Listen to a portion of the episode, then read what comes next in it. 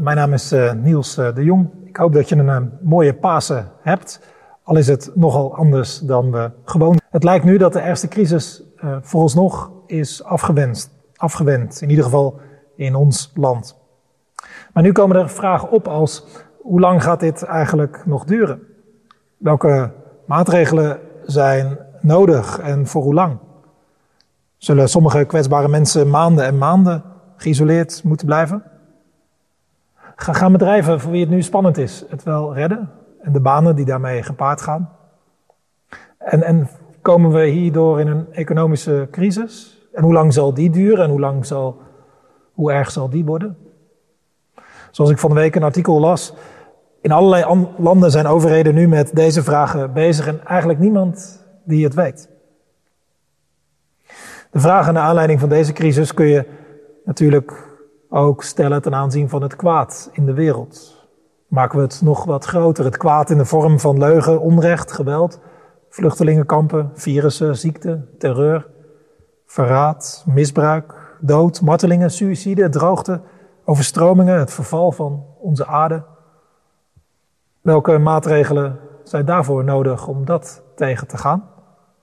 Hoe komen we ooit van zulk kwaad af?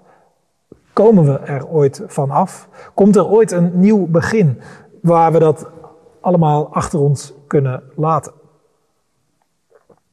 Het christelijk geloof biedt een helder antwoord op deze vragen. Ja, er komt een eind aan de ellende. Ja, er komt een nieuw begin. Maar het christelijk geloof biedt geen precieze tijdlijn. Zegt niet hoe lang precies kwaad en ellende nog zijn plek hebben. Het christelijk geloof doet, doet ook niet alsof het wel meevalt met het kwaad. Nee, het is extreem realistisch over het kwaad, over de zwaarte ervan en de complexiteit ervan. Maar het christelijk geloof is uiteindelijk zeer, zeer hoopvol. En de basis voor deze hoop ligt in het paasverhaal. En we staan vandaag stil bij een van die vier paasverhalen die we hebben in de Bijbel. En we luisteren naar het evangelie van Matthäus. Matthäus 28, 1 tot en met 10. Na de Sabbat, toen de ochtend van de eerste dag van de week gloorde, kwam Maria uit Magdala met de andere Maria naar het graf kijken. Plotseling begon de aarde hevig te beven, want een engel van de Heer daalde af uit de hemel, liep naar het graf, rolde de steen weg en ging erop zitten. Hij lichtte als een bliksem en zijn kleding was wit als sneeuw. De bewakers beefden van angst en vielen als dood neer. De engel richtte zich tot de vrouwen en zei: Wees niet bang.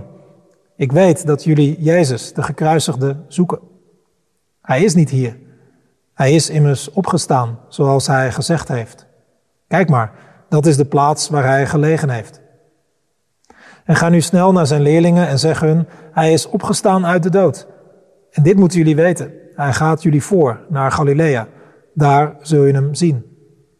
Dat is wat ik jullie te zeggen had. Ontzet en opgetogen verlieten ze haastig het graf om het aan zijn leerlingen te gaan vertellen.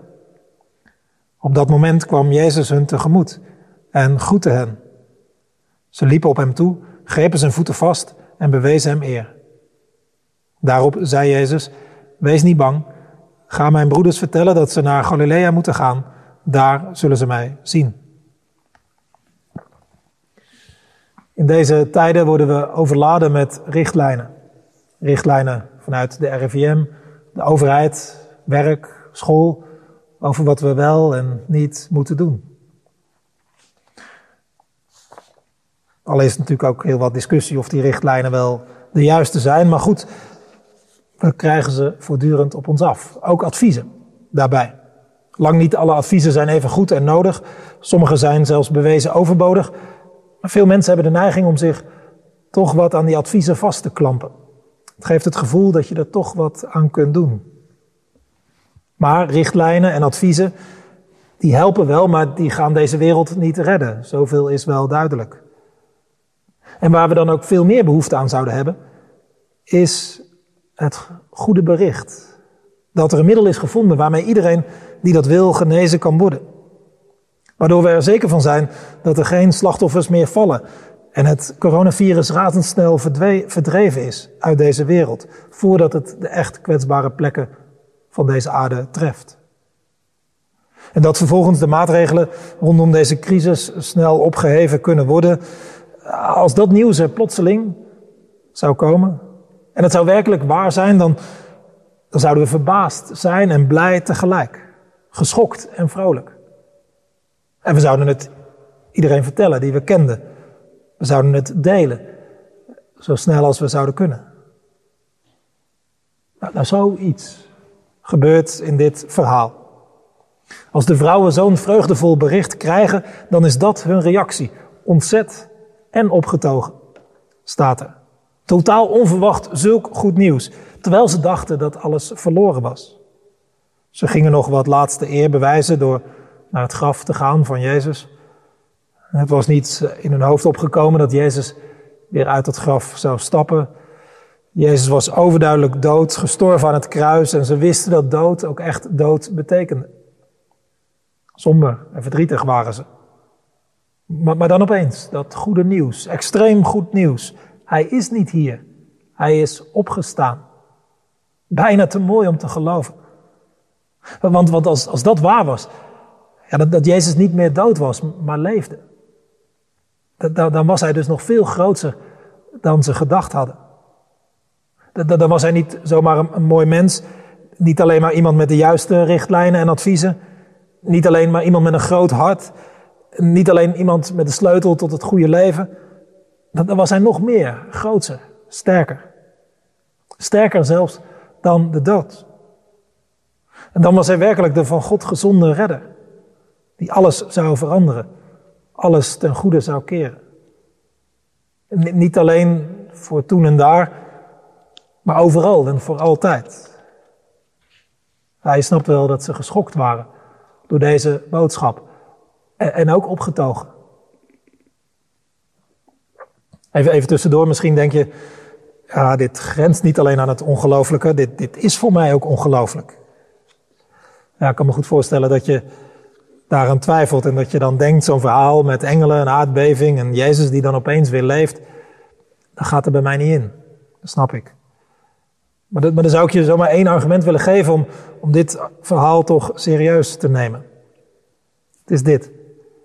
Als, je het hele gebeuren van een opstanding uit de dood zou verzinnen, als je daar een mooi verhaal van aan het maken was, je zou proberen daar een geloofwaardig verhaal van te maken, dan zou je in die tijd niet als eerste getuige een stel vrouwen opvoeren. In die tijd gold het getuigenis van een vrouw niet eens in een rechtbank.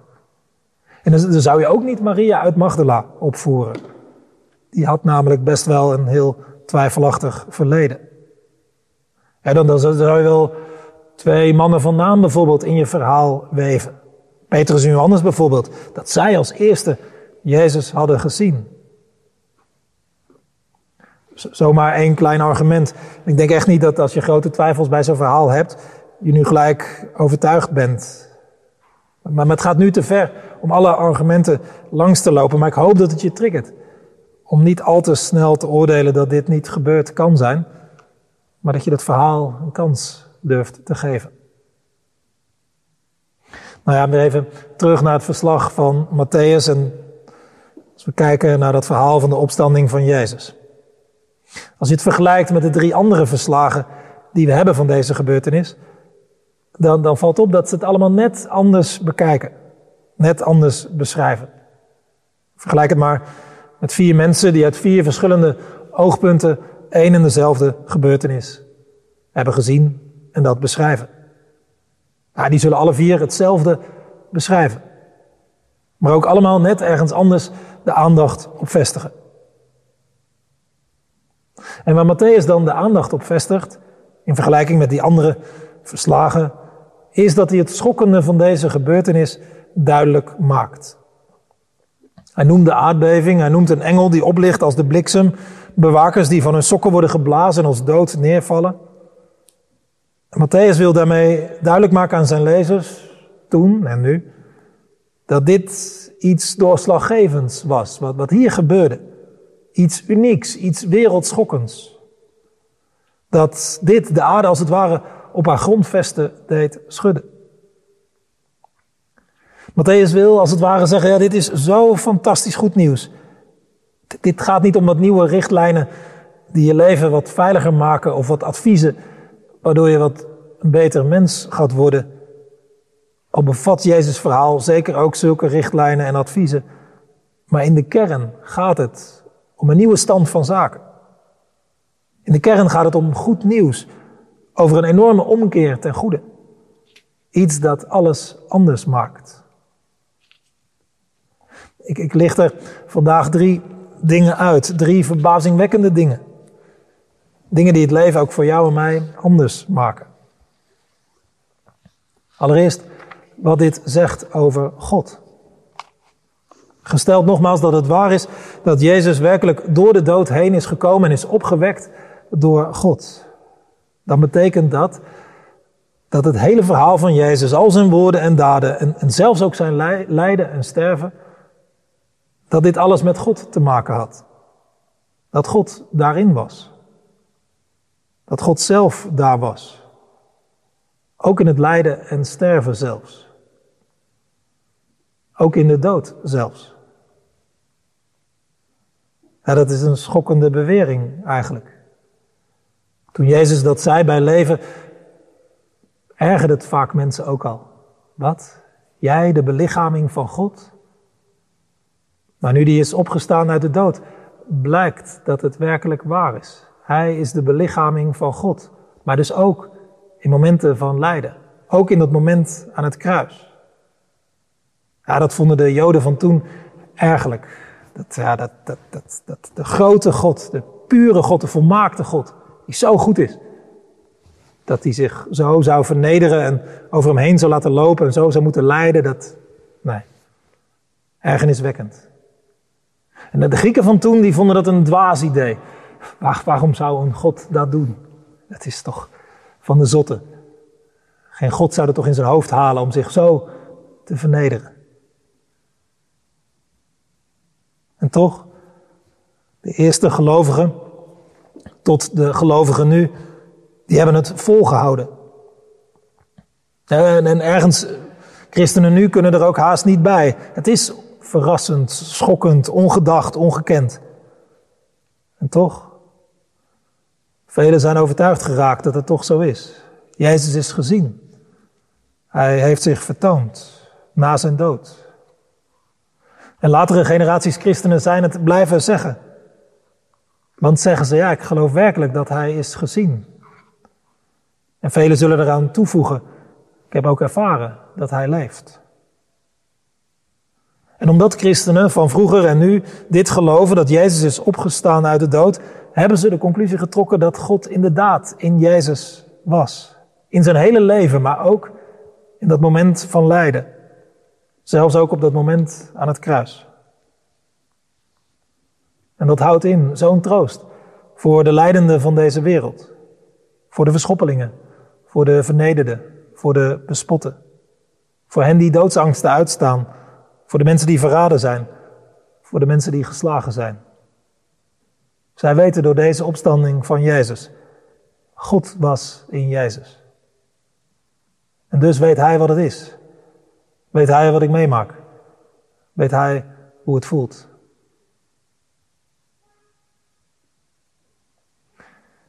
Dan als tweede, wat deze opstanding van Jezus zegt. Dat is iets verbazingwekkends over de toekomst. Stel dat het waar is dat, dat Jezus is opgestaan uit de dood, dan betekent dit dat God toen en daar met Jezus, via Jezus, iets nieuws begonnen is. Daar in die graftuin waar die vrouwen het eerste van mochten horen, het eerste van mochten zien, maar vele na en daarna. Daar is God iets nieuws begonnen in deze wereld. Dit, dit, deze opstanding uit de dood maakt alles anders. Zoals ik ergens las, er is een gat in de geschiedenis geslagen. Dit, dit is zo'n inbreuk op de normale gang van zaken zoals wij die kennen. De normale gang van zaken is namelijk dat een leven voorbij is met de dood. Hoe klein of hoe groot iemand ook heeft geleefd. Wat hij ook heeft gezegd, gedaan of bereikt. Hoeveel of hoe weinig hij of zij anderen ermee geraakt heeft. Bij de dood is het over. Dan is het misschien mooi geweest of helemaal niet mooi geweest, maar het is over. Dat is het kader waarin wij leven. Maar als de opstanding van Jezus echt is, dan klopt dat kader dus niet meer. Dan wordt de eindstreep van de dood een, een stippenlijn waar je overheen kunt komen. Dit is geen muur waar het stopt, maar, maar een doorgang tot, tot nieuw leven. Geen kopie van hier. De opstanding van Jezus is niet een tot leven gewekt lijk, maar een nieuwe belichaming. Anders, grootse, meer en andere mogelijkheden. En niet meer stuk te krijgen. Om, om hier nog wat verder op door te denken. Als de dood dan overwonnen is, dan heeft dat gevolgen. Niet alleen de mogelijkheid van nieuw leven of, of meer leven, het betekent nog meer. Iemand als, Paulus heeft de consequenties van deze opstanding van Jezus ook heel ver doorgedacht. En hij kwam erop, hij heeft geconcludeerd dat er zoveel van die opstanding afhangt, dat er zoveel aan vasthangt. Daar schrijft hij over in 1 Corinthians 15. Ik kan het je aanraden om dat deze dagen nog eens te lezen in zijn geheel. En Paulus concludeert daar dat als Jezus de laatste en grootste vijand, de dood, heeft verslagen, dat je er dan op aan kunt dat Jezus ook alles wat kwaad is, heeft verslagen. Of dat nu wereldse machten zijn die klein maken, verslavende machten die stuk maken, virussen die onzag zichtbaar zijn gang gaan. Of dat het nu machten in structuren zijn die mensen vermalen, of dat gewelddadige machten zijn of, of duistere machten, zichtbare of onzichtbare krachten, die gaan er allemaal aan. Die gaan allemaal stuk. Want Jezus is opgestaan. Daar is een begin mee gemaakt. Dat was het eerste stukje nieuwe wereld. En dat stukje zal voortdurend worden uitgebreid. Zo zegt diezelfde Paulus ook. Totdat het alles beslaat en er geen kapotmakende krachten meer over zijn. Dat zelfs de dood dood is.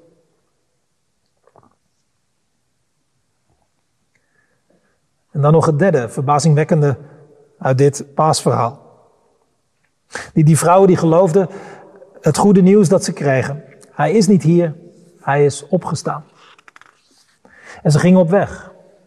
En toen staat er, kwam Jezus hen tegemoet. Eh, dat, dat, dat, zegt iets als, als, als je op weg gaat met dit goede nieuws, als je het hoort en aanneemt, dan komt Jezus je tegemoet. Jezus is dan naar je onderweg. Dat kun je op twee manieren opvatten. Allereerst in het, in het groot. Eens aan het eind van de tijden, als alle vijanden verslagen zijn en alle ellende voorbij is, dan komt Jezus ons tegemoet. En dan zullen we hem zien van oog tot oog. En dan komt die nieuwe wereld in zijn geheel. Maar op, een tweede manier kun je dat ook nu al in het klein meemaken. Dat Jezus je tegemoet komt. Ergens, ergens moet je daar oog voor krijgen. Ik kan je ook niet zeggen hoe precies. En ik weet ook niet of je hem altijd gelijk zult herkennen. Maar hij kan er zomaar zijn. Misschien in andere mensen, misschien in de kerk, misschien buiten de kerk, misschien in het gezicht van een van de verschoppelingen van deze wereld. Misschien in een lied, een woord, een stem, een stilte. Misschien door iets zichtbaars of juist iets onzichtbaars. Maar hij is de levende. En hij is iemand die mensen tegemoet komt. En niet binnen jou en mijn kaders, daar, past hij niet in. Vaak niet zoals wij dat verwachten. Het gaat vaak anders. Maar hij kan je zomaar tegemoet komen als je op weg bent om hem te zoeken. En dan zul je merken dat hij jou kracht geeft. Dat hij slechte dingen in je uitbandt. Dat hij machten in je leven verbreekt. En ook machten in de wereld om je heen. Dat die stuk gaan. Je merkt het wel. Als Jezus meer en meer je tegemoet komt. Dan komt er al iets van het nieuwe leven. Die nieuwe vrijheid. Die nieuwe rust. Drie keer goed nieuws, denk ik. Drie keer goed nieuws dat verborgen zit in dit paasverhaal. En ik denk als je dit goede nieuws aanneemt, er iets in je leven komt wat je ontzettend hard nodig hebt. Iets dat cynisme verdrijft. Iets dat somberheid doet verdwijnen of, buiten de deur houdt meer en meer. Iets dat een al te gesloten wereldbeeld waarin alles vastzit, openbreekt. Iets dat je angst vermindert. Iets dat je onverschilligheid tegengaat. Wat ik bedoel, ik bedoel hoop. Er komt hoop in je leven. Want als God zo is, als God zo ver gaat, voor deze wereld, voor mensen als Maria van Magdala en die andere Maria, voor die, voor die leerlingen, voor jou en mij, dan geeft dat hoop.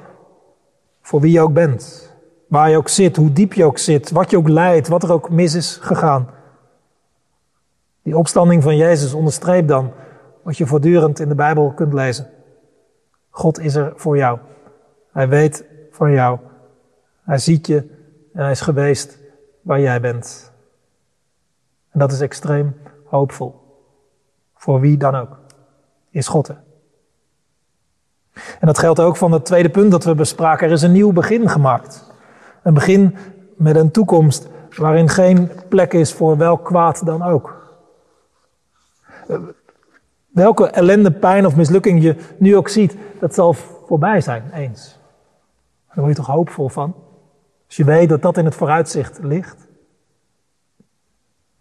En dan nog dat, dat derde. Waarbij in dit leven zo vaak van ons wordt gevraagd om alle stappen te zetten, het zelf te doen, het zelf te maken. Daar zegt dit verhaal dat het in het geloof anders gaat. Jezus zet stappen naar ons en komt ons tegemoet. Ook, ook weer alle reden tot hoop, toch? Juist ook als we het kwijt zijn, het even niet meer zien of het lastig vinden allemaal. Hij is blijkbaar onderweg naar ons. Hoop. Gegronde hoop. Dat biedt dit goede nieuws van de opstanding van Jezus. Je, je hoeft dat, dat goede nieuws niet, niet aan te nemen zoals, zoals je dat met ieder nieuws zo gaat. Je, je kunt het ook afdoen als, als, als fake nieuws of te mooi om waar te zijn. Of uh, misschien wil je eerst zien voordat je gelooft. En, en er zijn meer dan genoeg dingen die, die dit goede nieuws lijken te ontkennen. Dat er nog zo weinig te zien is van een nieuw begin bijvoorbeeld. Dat er nog zoveel kwaad is, nog zoveel vijanden van het goede en van God hun gang kunnen gaan. Of, of dat je maar geen oog krijgt voor, voor, voor, het, voor Jezus in het hier en nu. Dat kan zo zijn en dat is vaak lastig genoeg.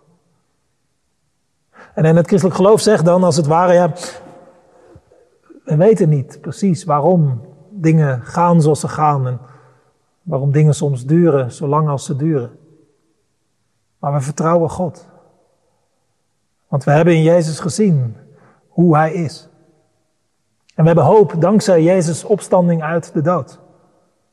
En daar staat of valt alles voor ons mee.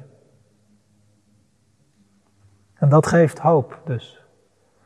En met die hoop komt ook de blijdschap, de opgetogenheid. En natuurlijk, je wordt, je wordt zeker ook geraakt door alle ellende, door, door kwaad, door onrecht, door, door eenzaamheid van mensen. Dat ga je nooit zitten te ontkennen of, of zeggen dat het wel meevalt. Maar, maar dus, er komt ook een blijdschap in je die niet stuk te krijgen is. Die blijdschap is het gevolg van die hoop. Want, want wat hoopvolle mensen hebben altijd reden tot blijdschap. Altijd. Dus zeker als je, als je hoop gebaseerd is op die opstanding van Jezus. Want dan weet je dat het beter gaat worden. Dan weet je dat de vijanden van het leven, de, de weerstanden, de verleidingen, de mislukkingen, het falen, de virussen, de terreur, de machtsmisbruik, onrechtvaardige verhoudingen en als laatste ook de dood zelf, dat die voorbij gaan. Dat die er eens gewoonweg niet meer zullen zijn. Maar dat de toekomst is aan God en zijn rijk. En wat je ook verder te wachten staat in het leven. Die hoop houdt de blijdschap erin. Altijd. Amen.